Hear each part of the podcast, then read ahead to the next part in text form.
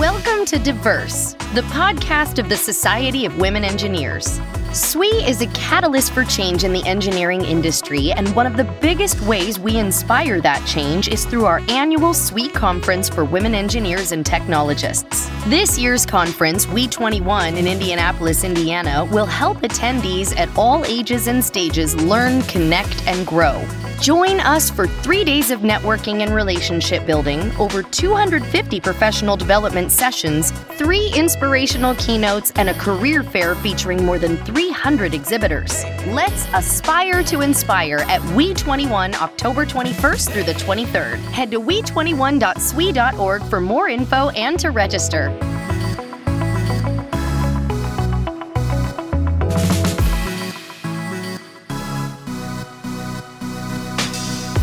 Welcome to SWE Stories, Tales from the Archives. I'm Anne Perusek, SWE's Director of Editorial and Publications. And I'm Troy Eller English, SWE's Archivist. It is October, which means we are immersed in preparations for the SWE annual conference and have wrapped up the conference issue of SWE magazine. The role of male allies in creating inclusive workplaces and a more equitable profession is being addressed at both the conference and in the conference issue of the magazine. And it is the topic we are talking about today. This term, male allies, has come into usage in the past few years, but the concept and importance of men as partners to establish gender equity in engineering has been around since the early days of SWE, more than 70 years ago, We'll talk about those years, the 1950s and 60s and beyond, in just a moment.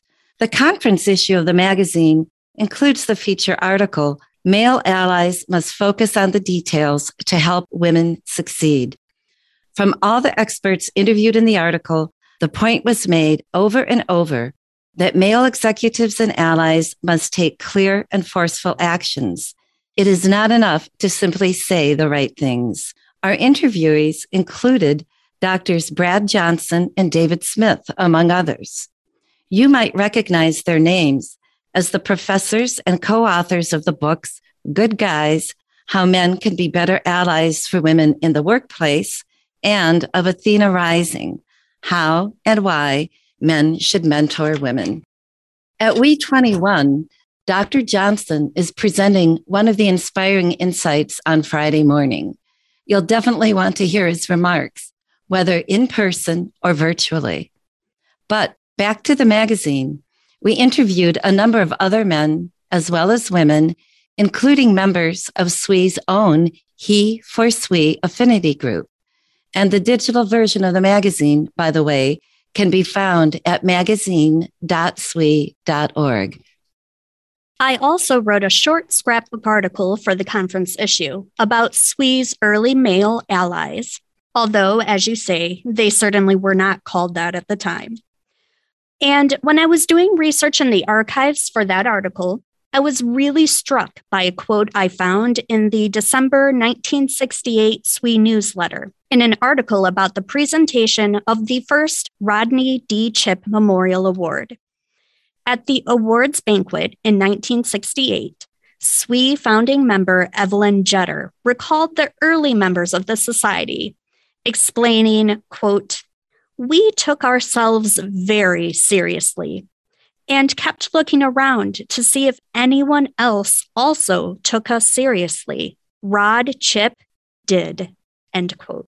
Yes, and I very much like the title of the scrapbook article which is a takeoff from the quote you found in your research. Between the title of the scrapbook, The Men Who Took Us Seriously, and the images of those men, we get a clear sense of the times and of their support. Rodney Chipp was the husband of Beatrice Hicks, SWE's first president. A respected engineer in his own right, he was by all accounts highly supportive of Hicks' engineering career.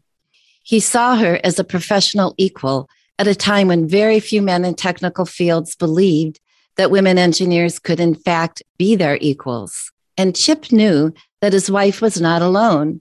He knew that although women engineers were exceedingly rare, comprising less than one tenth of 1% of all engineers when the society was founded in 1950, those few who did pursue and persist in engineering were just as capable, just as professional as their male counterparts, and oftentimes by necessity, even more so. The Chipp Memorial Award was established after his death to recognize men who, as described in the December 1968 SWE's newsletter, worked, quote, not only for the enhancement of women in engineering, but for enlargement and enlightenment of the engineering profession, from which all members, both men and women, must benefit, end quote. The oral history interviews, speeches, and newspaper clippings in SWE's archives are full of unsavory anecdotes about male colleagues, bosses, and sometimes even male relatives who underestimated or belittled the skills and professionalism of women engineers over the past years. But you can also find stories in the archives about the men who made space for women in engineering, who provided women with opportunities, who listened to women engineers when others would not. So today, we'd like to share a few of those stories about and by SWE's male allies.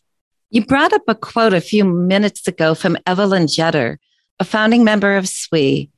She worked for the Atomic Energy Commission in the 1940s, but was expected to and did leave the workplace when she had her children in the 1950s. However, she did not completely leave the workforce, and instead, she worked extensively from home as a consulting physicist for Beatrice Hicks Engineering Controls Company before returning to industry in the 1960s. In a 2013 SWE Grassroots Oral History Project interview, Evelyn's daughter, Alexis Jetter, recalled her father, Alan, a self employed engineer, taking on more cooking and childcare duties than usual to make space for Evelyn's career.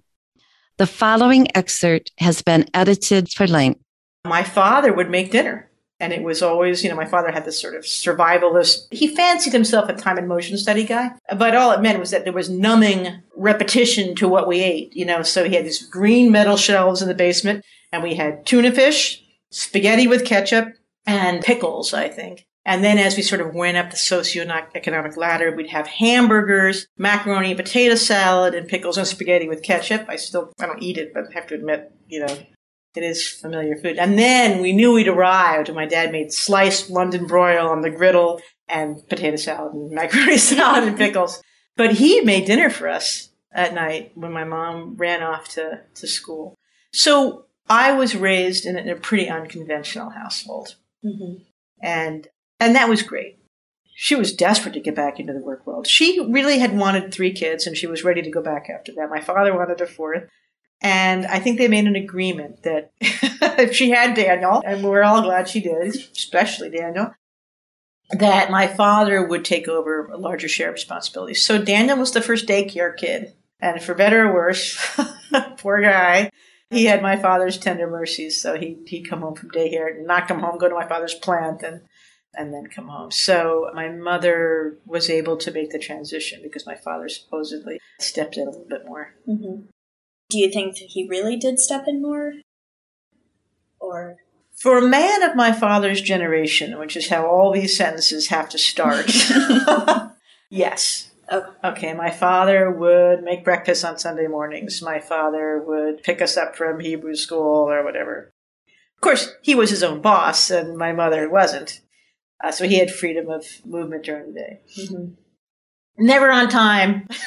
Let's put it that way. Plenty of bad memories being left hours and hours places. But yes, my father was unconventional in many of the same ways that my mother was. Although it was she who had to stay home. It doesn't mm-hmm. had to stay home. Mean, it makes it sound like a prison sentence, but she was the one who had to juggle everything and not him. When my mother got a raise at work, my father gave himself a raise. They always made the exact same amount of money. Okay. There was a set, and he was very proud of her. Some early male allies of SWE extended their support beyond their families. In January 1968, SWE received a funny letter written by Dr. Rolf Salen. It reads, quote, Ladies, I am married to my wife. This creates an interesting situation. In my profession as a physician and also in military service, my wife always had to join these so called auxiliaries to the various medical societies and officers' club. I now hear that you are forming an auxiliary for men. Since my wife is one of your members, I want you to know that I am all for it. I'll be the first to join you when you get it off the ground.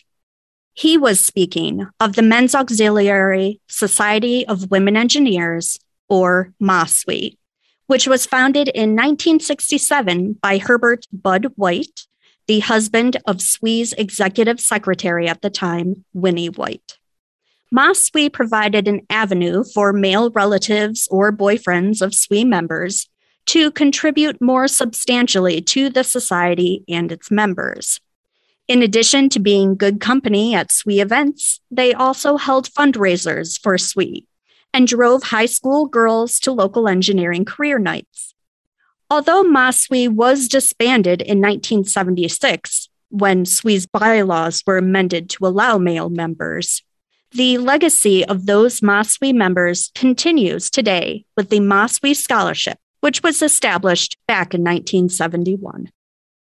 Of course, men do not need to be family members to be male allies.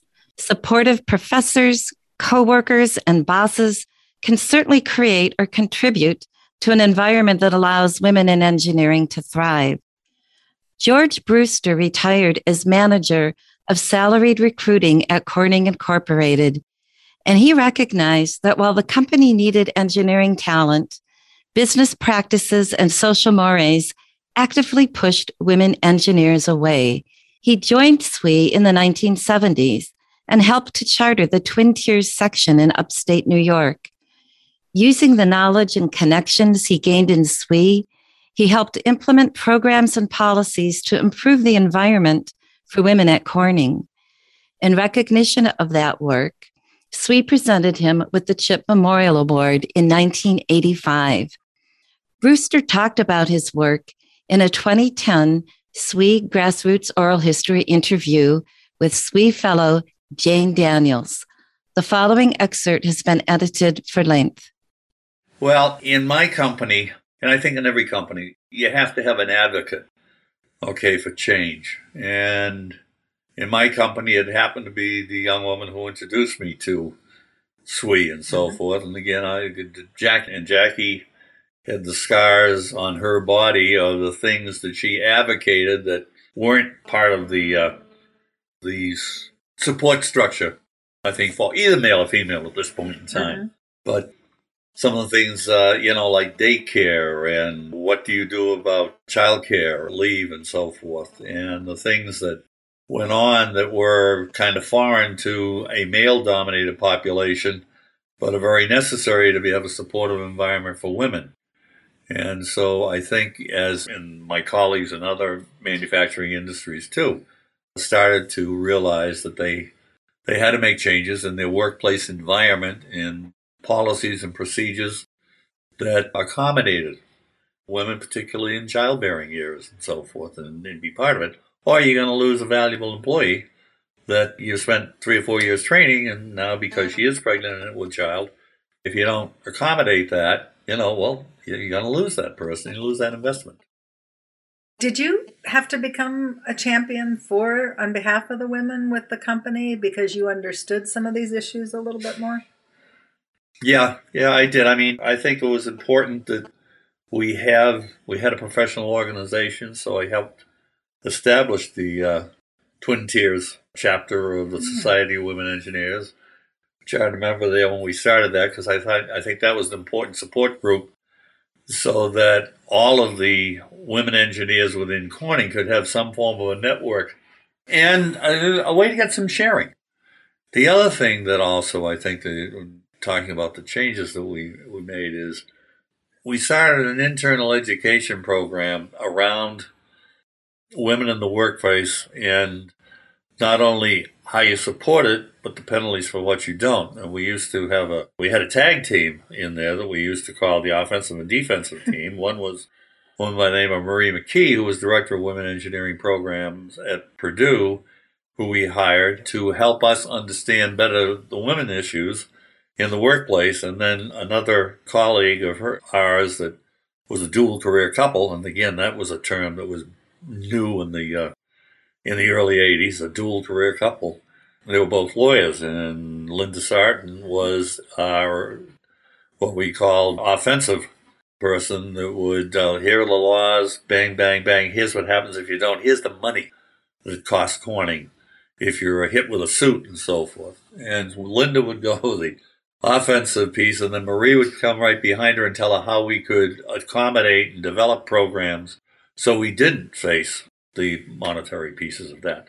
And I think that was another start that again helped educate Corning uh, and Corning managers and the male section of Corning Incorporated uh, of the Glassworks at that time of how to behave, what the proper behavior was, and proper accommodation levels were. Did you feel you were talking about that offensive and defensive punch that you would use in the training and education of your employees? Did you see some real changes come about in the workplace environment after that or in those years?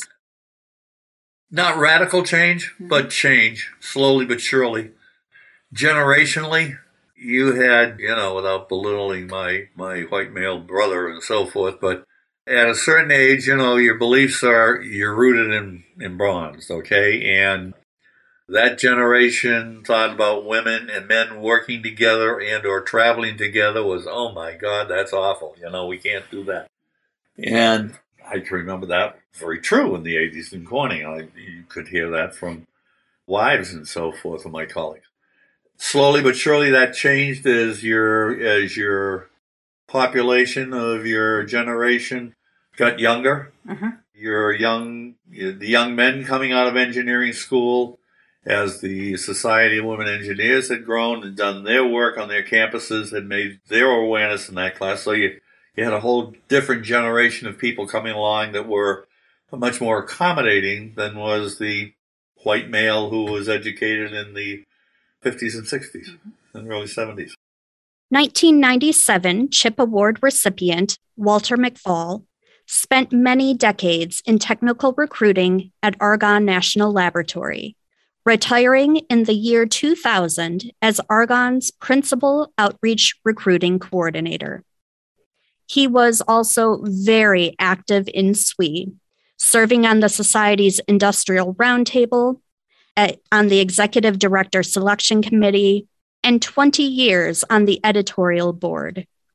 In his 2010 oral history interview, he talked about becoming a diversity advocate working with SWE and diversity programs on college campuses to increase the pipeline of underrepresented groups in engineering. The following excerpt has been edited for length. The programs were such that I really got involved on the campuses. I would spend some of my own time, in fact, uh, going back campus on the weekend, which I, I was off at the office. Mm-hmm. Continued to go to SWE national meetings. Continued to work with, in fact, my notion was if I'm on any campus and they have a women or a minority engineering program, those were places that I had to go to before I left campus. Mm-hmm.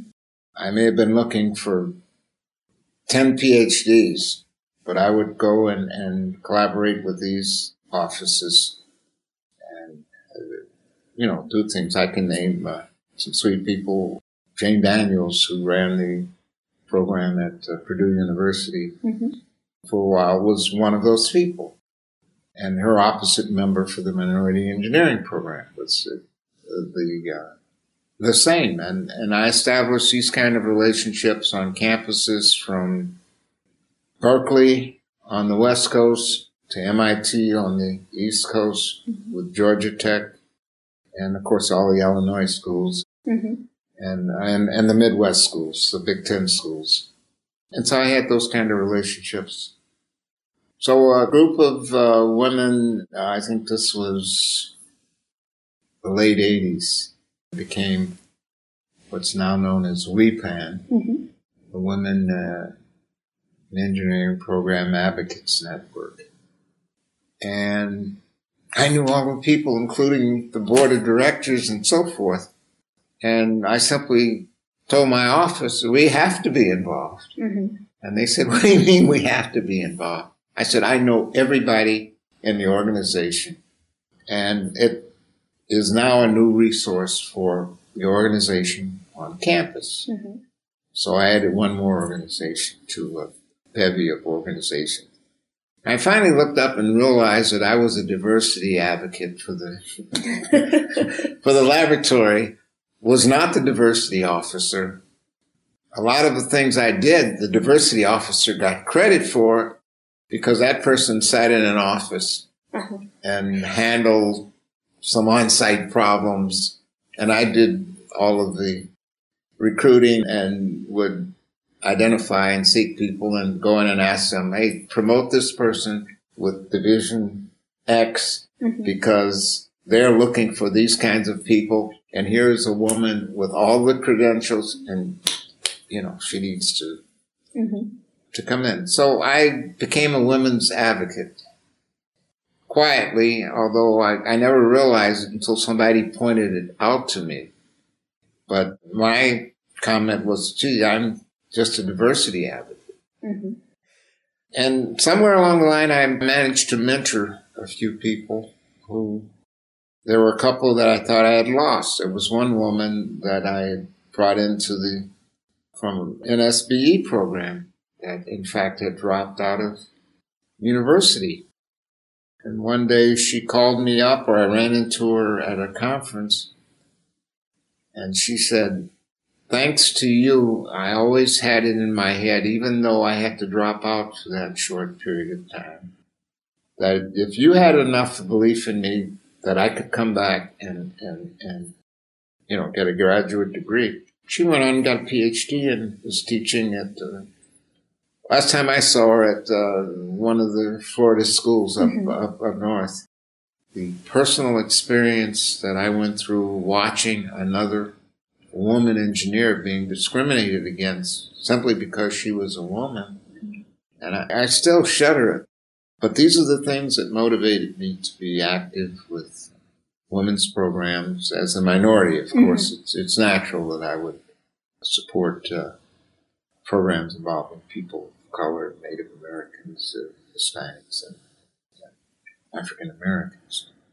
But women as a as a gender group no, that sort of surprised even me, but I was very disturbed at the things that I heard, the thoughts that people had, and I didn't understand where these extremely bright people had these horrible thoughts. But I guess that's what uh, some basic uh, prejudices are, and I understand that these people were fighting for survival Mm-hmm. which is why they took these tactics. But that brings out the inner self in a person. And if you act that way under duress, that says something about you. Mm-hmm. Whatever I've done to assist SWE, I've been very proud of. I've enjoyed doing it. I still enjoy. Mm-hmm. I enjoy the uh, camaraderie and so forth. That is my SWE story. We were very saddened to hear of Walter's passing in late August. He was a true friend of SWE whose contributions significantly shaped the operations of the society, and he will be greatly missed. On behalf of myself, Troy, and everyone else at SWE, thanks for listening.